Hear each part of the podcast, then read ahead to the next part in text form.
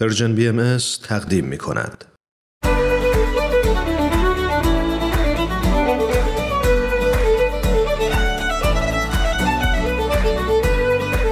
همراهان عزیز سلام وقتتون بخیر من سهیل مهاجری به همراه دیگر همکارانم در Persian BM با یه قسمت دیگه از مجموعه به سوی دنیایی بهتر با شما هستیم و امیدواریم که بتونیم لحظات خوشی رو براتون رقم بزنیم. امروز می‌خوایم در رابطه با خلق و خو و رفتار مناسبی که هر کدوم از ما می‌تونیم تو جریان مشورت از خودمون نشون بدیم با هم گفتگو کنیم و ببینیم که چطوری می‌تونیم خودمون از لحاظ رفتاری برای شرکت در مشورت آماده کنیم.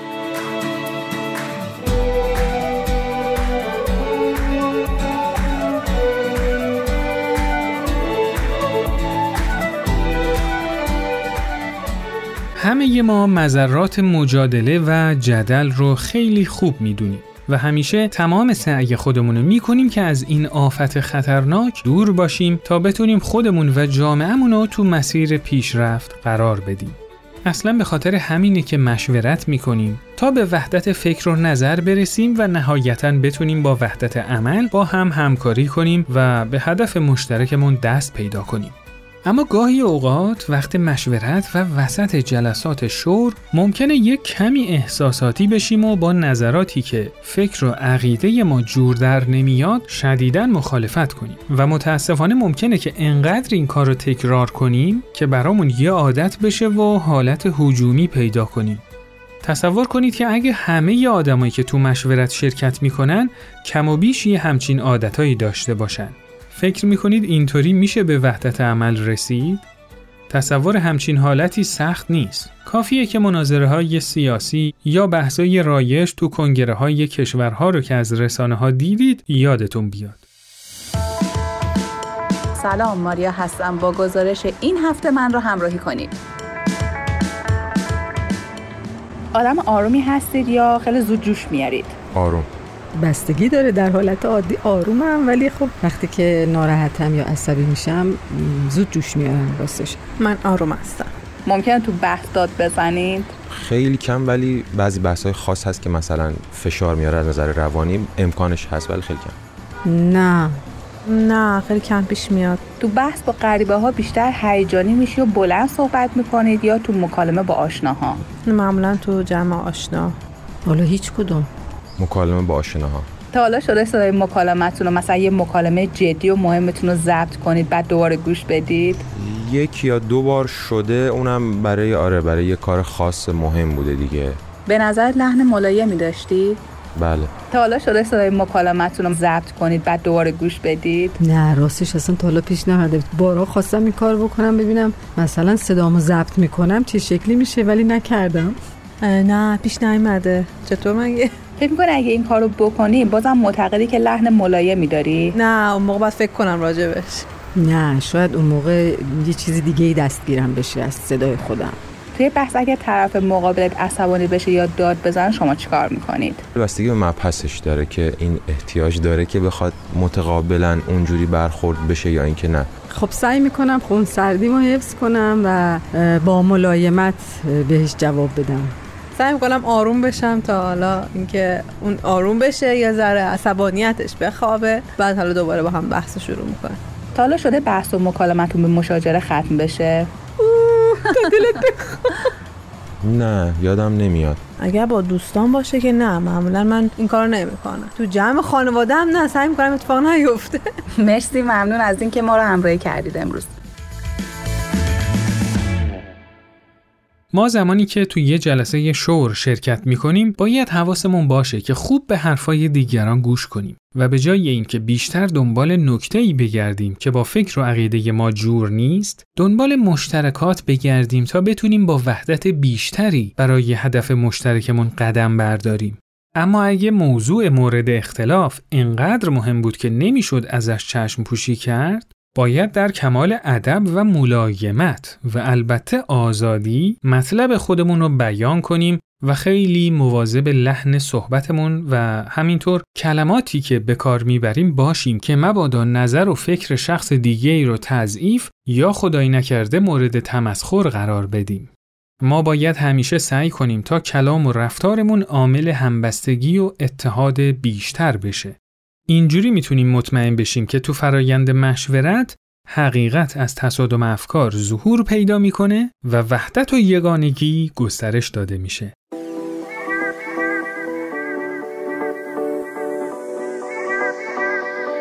از شما بیاموزیم شهرام به تازگی وارد دهه پنجم زندگیش شده.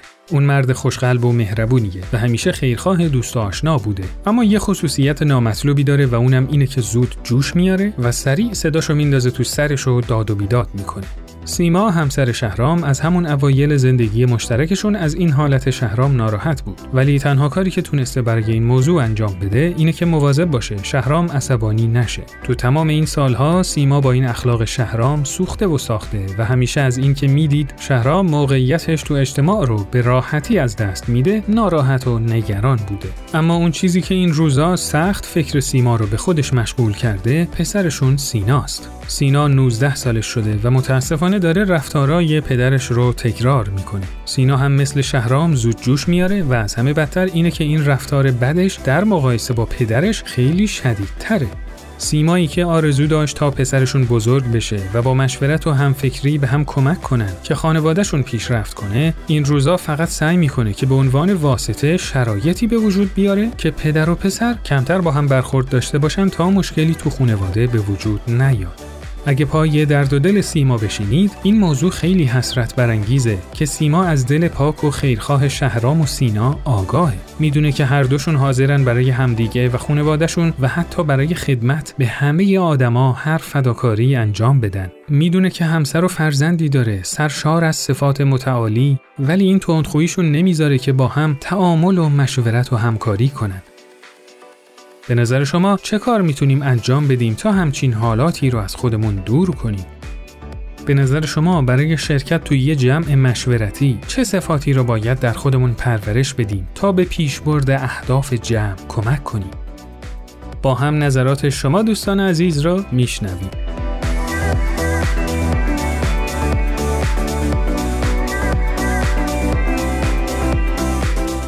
به نظرم باید با نهایت ادب و ملایمت به بیان آرا بپردازند دوم نباید یک نفر رأی دیگری رو تضعیف کنه و سوم اگر یک زمانی اختلافی صورت گرفت به اکثریت آرا توجه کنم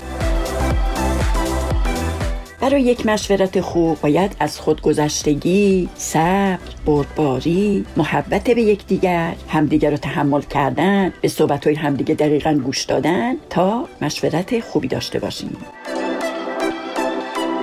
بایستی همه اول خودشون رو تربیت کنند که بتونن در جلسه شور مشورتی شرکت کنند و از خود بگذرند. بکنم صفات خیلی مهم از خودگذشتگی خیرخواهی برای جمع و همچنین صبر و تحمل و احترام به دیگران. این صفات اگر در بین افراد خانواده باشه صد درصد جلسه مشورتی به خوبی پیش میره و به نفع همه خانواده هست.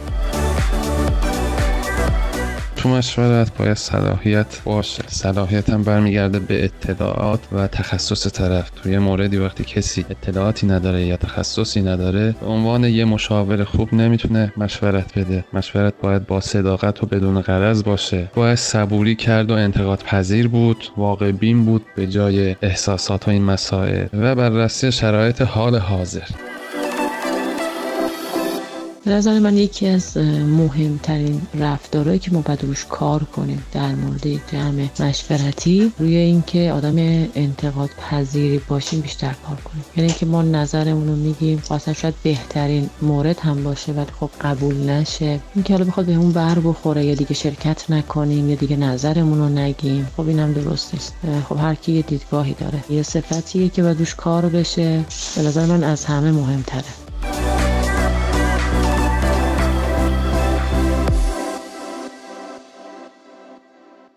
جا داره همینجا از همه عزیزانی که با ما تماس گرفتن و نظرات خودشون رو برامون ارسال کردن تشکر کنم. و اما در این بخش در خدمت خانم دکتر فرشته بتل روانشناس عمومی و بالینی هستیم. خانم دکتر سلام خیلی خوش آمدید. سلام بر شما جناب مهاجری و درود بر شنوندگان عزیز و محترم. بسیار خوشحالم که دعوت فرمودید در خدمت شما باشم و در این برنامه با هم تشریک مسایی کنیم. خانم دکتر گاهی دیده میشه افراد با نیتای خالص و قلب پاک تو مشورت شرکت می‌کنن ولی به علت رفتاری که دارن نمی‌تونن با گروه همراه بشن که این به مشورت صحیح صدمه می‌زنه. یکی از این موارد تندخویی و عصبانی شدنه. به نظر شما لحن صدا و گفتار در مشورت چقدر اهمیت داره؟ بسیار سوال خوبی است جناب مهاجری لحن و یا تون صدا یا صوت شخص اون نوایی که به گوش ما می‌رسه یا اون آهنگی که به گوش ما می‌رسه و نحوه و سبک بیان اون ملایمت و یا شدت اون تاثیر می‌گذاره روی ما شنونده ها و حتی برداشت ما از معانی لغاتی که بیان بیان میشه بسیار تاثیرگذار هست. چنان که دیده شده استفاده از یک لغت به شکلهای مختلف معانی متفاوت در اذهان ایجاد می‌کنه. یک کلمه می‌تونه مثل آتیش باشه و یک کلمه دیگر می‌تونه مثل نور باشه. یک کلمه می‌تونه مثل اصل باشه و یک کلمه دیگر می‌تونه مثل زهر باشه. در یک نطق و یا خطابه که شما می‌خواهید یک نفر رو قانع کنید به اجرای یک کاری ممکن است تاکید و شدت یک لغت لازم باشه و با قاطعیت صحبت کردن نتیجهش مطلوب باشه. ولی همون لغت در مکالمه شخصی و یا در جلسه شور و مشورت به یک نحو دیگری شاید بس ملایمتر عنوان بشه که تاثیرش روی شنونده بیشتر باشه.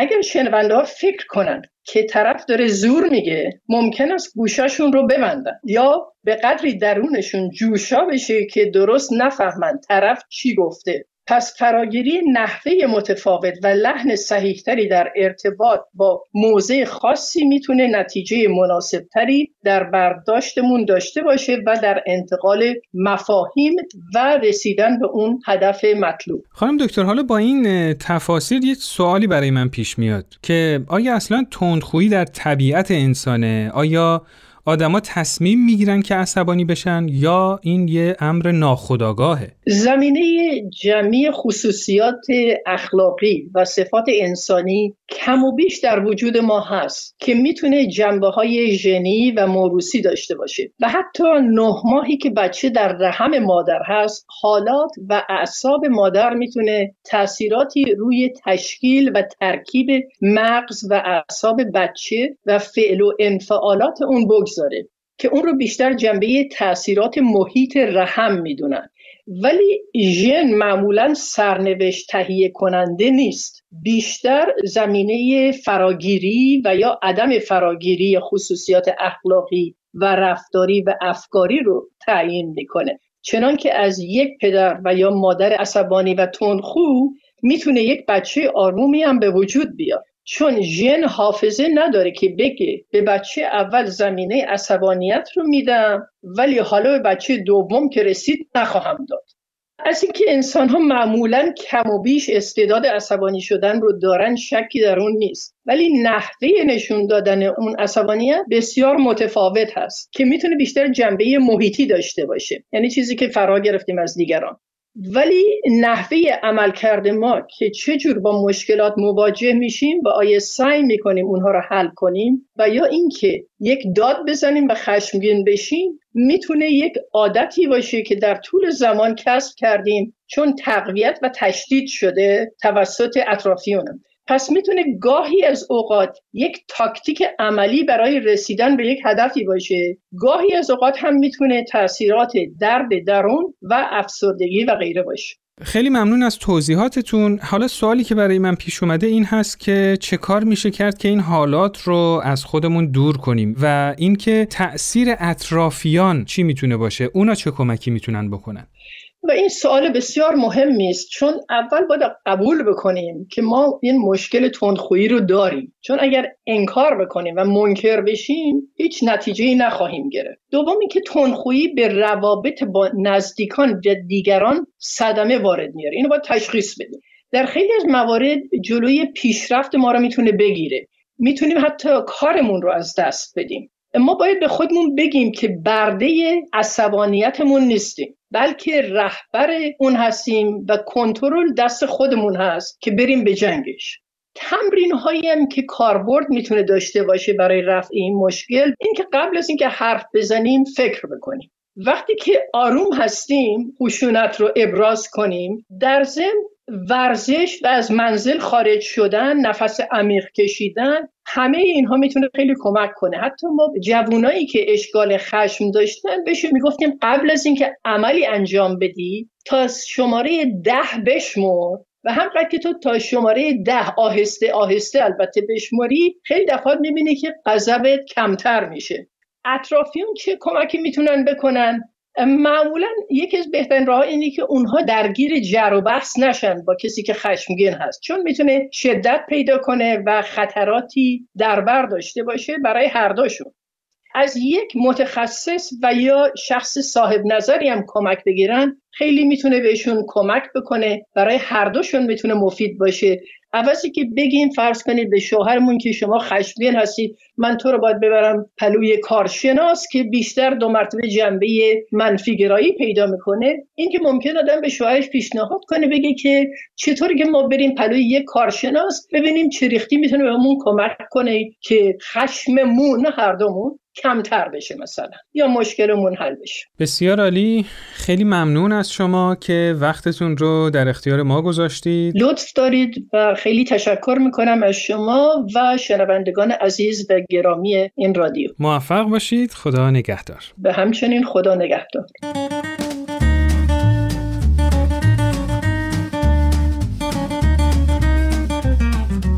با تأثیرات مثبت مشورت صحیح آشنا شدیم و می‌دونیم که این ابزار مهم چه تأثیرات شگرفی رو می‌تونه در زندگی فردیمون و همینطور حیات جامعهمون به وجود بیاره.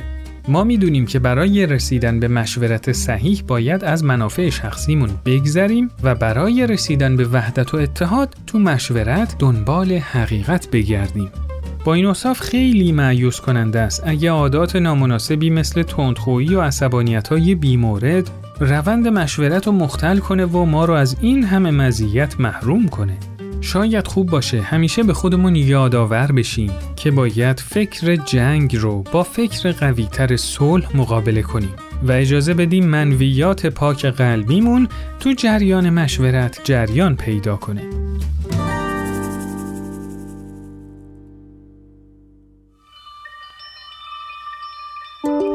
شما بیاموزیم. خیلی از مواقع پیش میاد که قلبا از آدمایی که به ما خیلی نزدیکن و دوستشون داریم دور شدیم. این مشکل وقتی پیش میاد که ما توانایی درک متقابل و همدلی با دیگران رو از دست دادیم. ما باید همیشه سعی کنیم که دیگران رو تو موقعیت روحی و ذهنی که هستند درک کنیم تا بتونیم ارتباط درستی برقرار کنیم حرف همدیگر رو بفهمیم و وقتی با هم مشورت می‌کنیم به نتایج مطلوب برسیم شما چطور با افرادی که تو زندگیتون هستن همدلی می‌کنید؟ شما چطور مطمئن میشید که شرایط روحی و ذهنی عزیزانتون رو درک می‌کنید تا سعی کنید که بهشون کمک کنید؟ به نظر شما همدلی و درک متقابل چه تأثیری تو فرایند مشورت به خصوص مشورت های خانوادگی داره؟ لطفا نظرات خودتون رو برای ما ارسال کنید.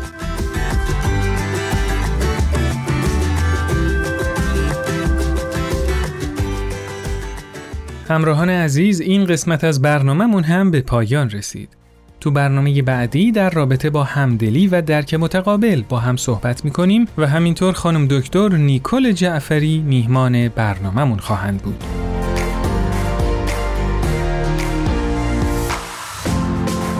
شما می‌تونید برنامه های Persian BM رو در اینستاگرام، SoundCloud، فیسبوک و یوتیوب دنبال کنید.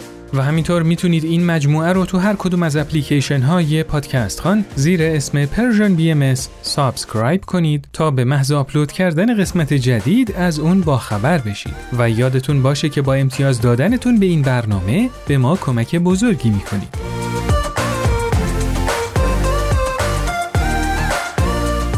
ضمنا از طریق آیدی contact at sign Persian BM contact در تلگرام و صفحه اینستاگرام و فیسبوک Persian BM می‌تونید نظرات خودتون رو برای ما ارسال کنید.